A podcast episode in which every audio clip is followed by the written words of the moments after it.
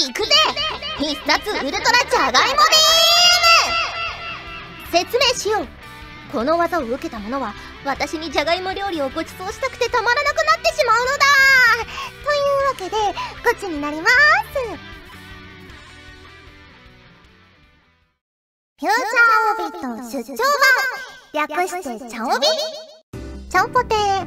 こんにちは、こんばんは、おはようございます。石原舞です。フューチャーオビット出張版略してチャオビ第82回です。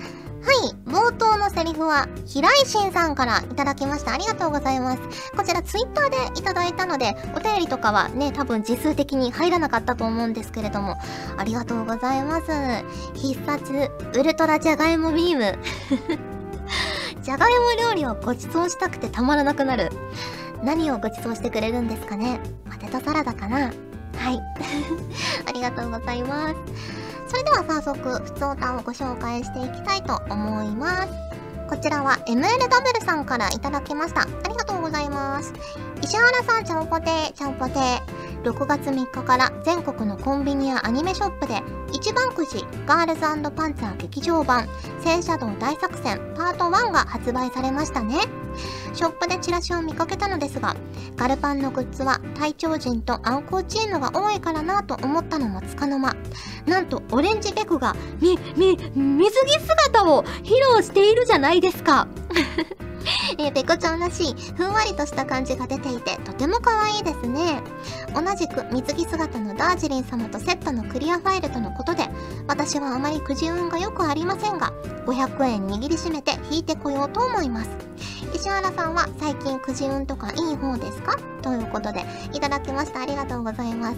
私もこれ見たんですけど、ねたくさんのキャラがセットのクリアファイルでね、いて、ね、ほぼ、ほぼ全ての劇場版に出てきたキャラクターは網羅されているんじゃないかっていうぐらいの勢いで、たくさん種類があったので、逆に、この中からペコちゃんを引くのはなかなか難しいなって 思ったんですけど、でもすごく可愛かったですね。みんな水着で。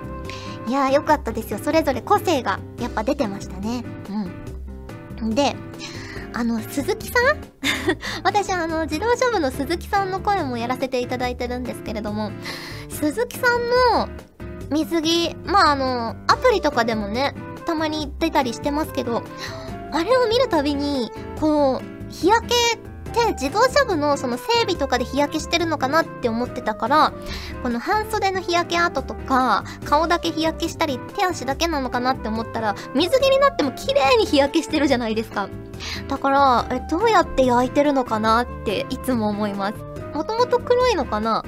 それとも、こう、戦車の上とかでね、こう、日光浴したりしてるんですかね？気になりますね。はい。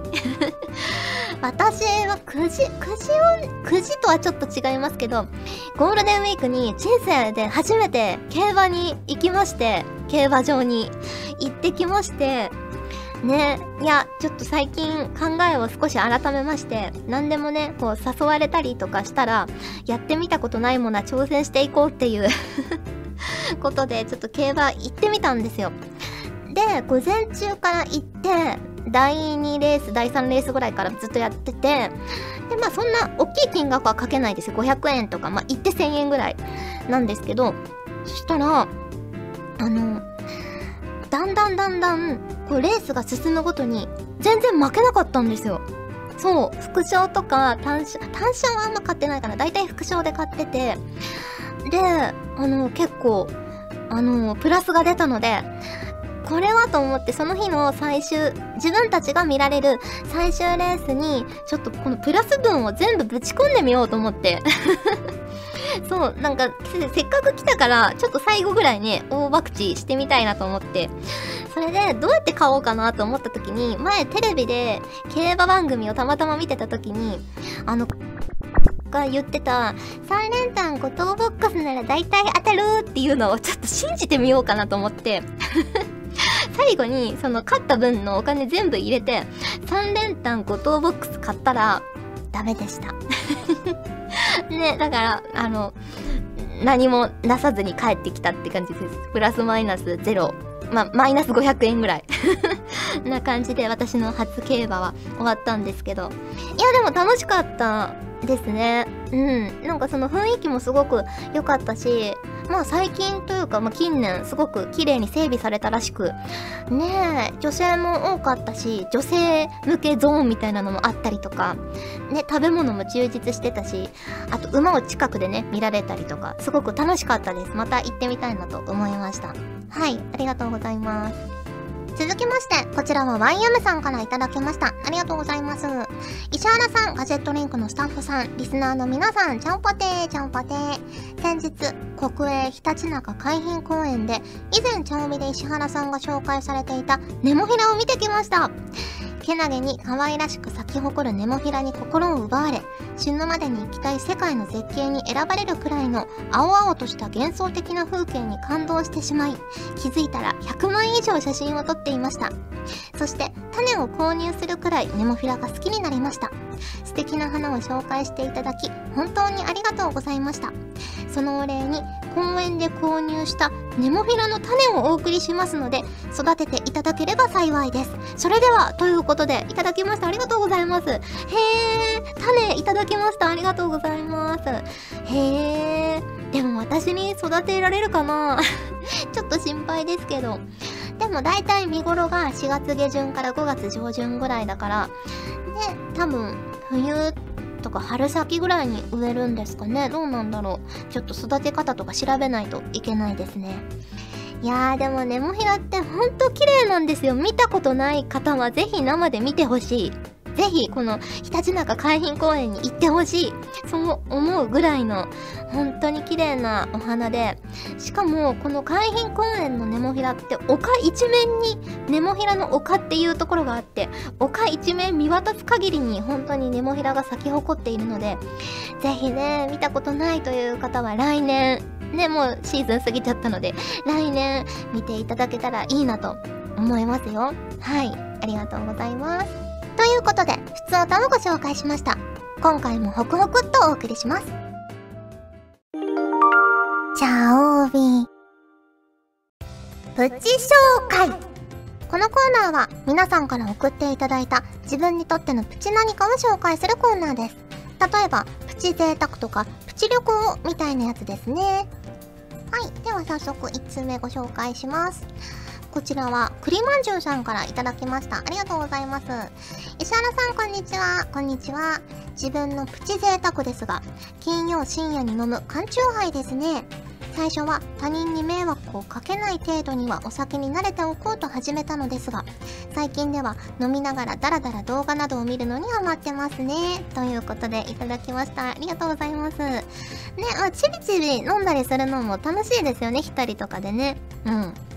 私のプチ贅沢は、あれかな？野球を見に行った時に飲む生ビールかな？ちょっと割高なんですよね。700円とか800円とかするんですけど、ねえ、なんか美味しいんですよね。球場で飲むビールって。なんであんなに美味しいんだろう？不思議。やっぱついでもらうからですかね、売り子さんにね。うん。私神宮球場って行ったことないんですけど聞いたところによると神宮球場には瓶ビールのね売り子さんがいるって聞いてねそれはちょっと飲んでみたいなと思っています。なでもなかなかねあれなんですよ。やっぱ私ソフトバンクホークスの試合を見に行くことが多いのでなかなかねセ・リーグの試合を 見に行かないんですけどまあ交流戦の時とかね行けたらいいなと思います。はいありがとうございます。続きまして、こちらはたちきさんからいただきました。ありがとうございます。石原さん、ちゃんぽてー、ちゃんぽてー。えー、僕のプチ自慢ですが、それは今の携帯を約8年10ヶ月使っていることです。今の子を買ったのが2008年7月で、その頃はもちろん、いわゆるガラケーが主流でした。その前の携帯は3年4ヶ月使ったので、今度は4年使えればいいなぁと思っていたのですが、その頃から世の中にスマートフォンが増え始めだんだんガラケーは減る一方に。しかしどうしてもスマホというものが好きになれなかったので機種変更するタイミングを完全に見失い今に至ります。ここまで来たらもういっそのこと今の携帯が壊れるかそれとも 3G 通信が終わるのが先かの勝負でこのまま使い続けたいと思います。ということでいただきました。ありがとうございます。ねえなかなかガラケーを使ってる方ってまあでもあれかな。会社とかだとね社用携帯でもガラケーというか PHS みたいな電話専用みたいなやつをね渡されたりする方もいるのかもしれませんがガラケーオンリーの方ってねなかなか見ないですよね。もうね。私もあの事務所とかとの連絡用に PHS ウィルコムだったもの？を持ってるんですけど、ね、スマホもやっぱ Twitter とかやったりとかするのに便利だし動画とか見たいなと思って、ね、スマホも持ってるんですけど、なかなかね、だって乗り換えとか調べるのもガラケーだとまあ一応調べられると思うんですけどなかなかね画面もちっちゃいし通信速度とかの問題もあるしねなかなか不便かなともう思っちゃうんですけどねでも昔はみんなガラケーだったわけでねそう考えるとすごいですよね。スマホとか最初に出始めた頃は、なんか高いし、え別に家でパソコンすればいいじゃんみたいな感じだったはずなのに、もう今やね、みんな当たり前のようにスマホを使い、え、ガラケーみたいになってるってすごいことですよね。この進歩の速さみたいなのがね。はい。ありがとうございます。続きまして、こちらは山鈴さんからいただきました。ありがとうございます。石原さん、遅ればせながらお誕生日おめでとうございます。ありがとうございます。そのツイートに、タコパしようねという会話があり、それを見ていたら私もたこ焼きを作りたくなりました。そこで IH 対応たこ焼きプレート1598円を買い、人生初たこ焼き作りに挑戦してみました。3回作って最終的には美味しいものができましたがこびりついてひっくり返せなかったり穴によって焼き加減に差があったりでなかなか難しいですね。石原さんのたこ焼きパーティーが楽しいものになることを心よりお祈り申し上げます。ということでいただきました。ありがとうございます。ねえたこ焼きのプレート実にそのホットプレートにガコンってつけるみたいなやつはありましたけど自分で買ったことないですね。そうたこ焼きパーティーみたいなのを友達と集まってする時も大体その関西出身の友達とかが実家から持ってきたやつだったりとかねするのでなかなか買ったことはなかったんですけど1598円とかで買えるんですね。ちょっと欲しくなりますねそうなるとね。うん。いやー、たこ焼き楽しいですよね、自分たちで作るの。なかなかね、うまくこう返せなかったりとかするんですけど、やっぱり関西の子たちはめっちゃ上手ですもんね。うん。さすが、いっぱい食べてきたんだなって見るたびに思います。うん。はい、ありがとうございます。ということで、プチ紹介のコーナーでした。ガジェットリンクではツイッターをやっております最新情報をできる限り早くあなたにお届けします他にも所属声優の紹介やスタッフによるタイムリーなつぶやきをお楽しみいただけます。気になるあなたもそうでないあなたも今すぐガジェットリンクをフォローしてね。以上秋山由香からのお願いでした。私もツイッター始めよっかな。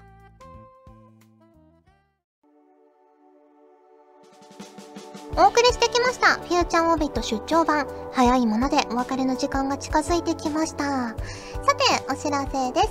ガールズパンツァーのキャラクターソングアルバム、私たちも音楽堂を始めましたが、6月21日に発売になります。もうジャケットとかね、収録曲とか紹介されてますけど、ねえ、ジャケット、まあ、ペコちゃんはいないんですけど、隊長さんたちみんな可愛いですよね。書き下ろしのジャケットでね。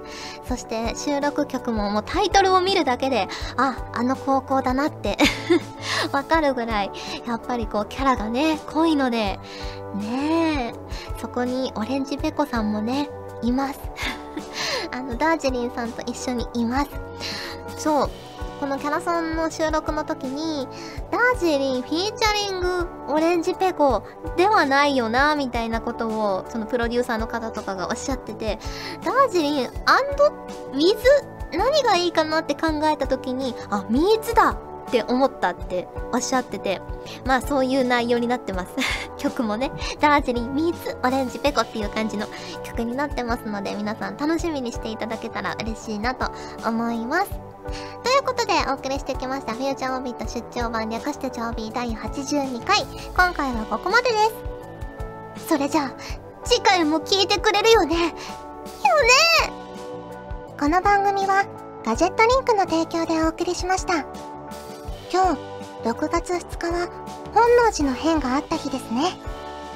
私には難しいことは分かりませんが裏切ったり裏切られたりするのはダメ絶対。ですよ。みんながお互いのことを許し合える優しい世の中を目指して頑張りましょう。それでは皆さんまた来週。あれ？ここにあった私のポテチを食べたのは誰です？うー許せん。見つけ次第手打ちにしてくれるわ。者ども出会え出会え！チャオベでは皆さんからのお便りをお待ちしております。各コーナーごとに画面に表示のハッシュタグを必ずつけてくださいね。そして投稿フォームも設置しております。長文や社員の皆様からの投稿お待ちしております。皆さんと一緒に番組を作りたいので思いついたらどんどん送ってください。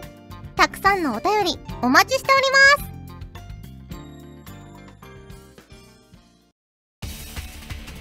ガジェットリンクの所属声優が頑張ってお送りするチャンネルガジェットリンク TV これからどんどんいろんな番組を配信していく予定なのでぜひチャンネル登録してください。さあみんな登録登録。今すぐ登録を。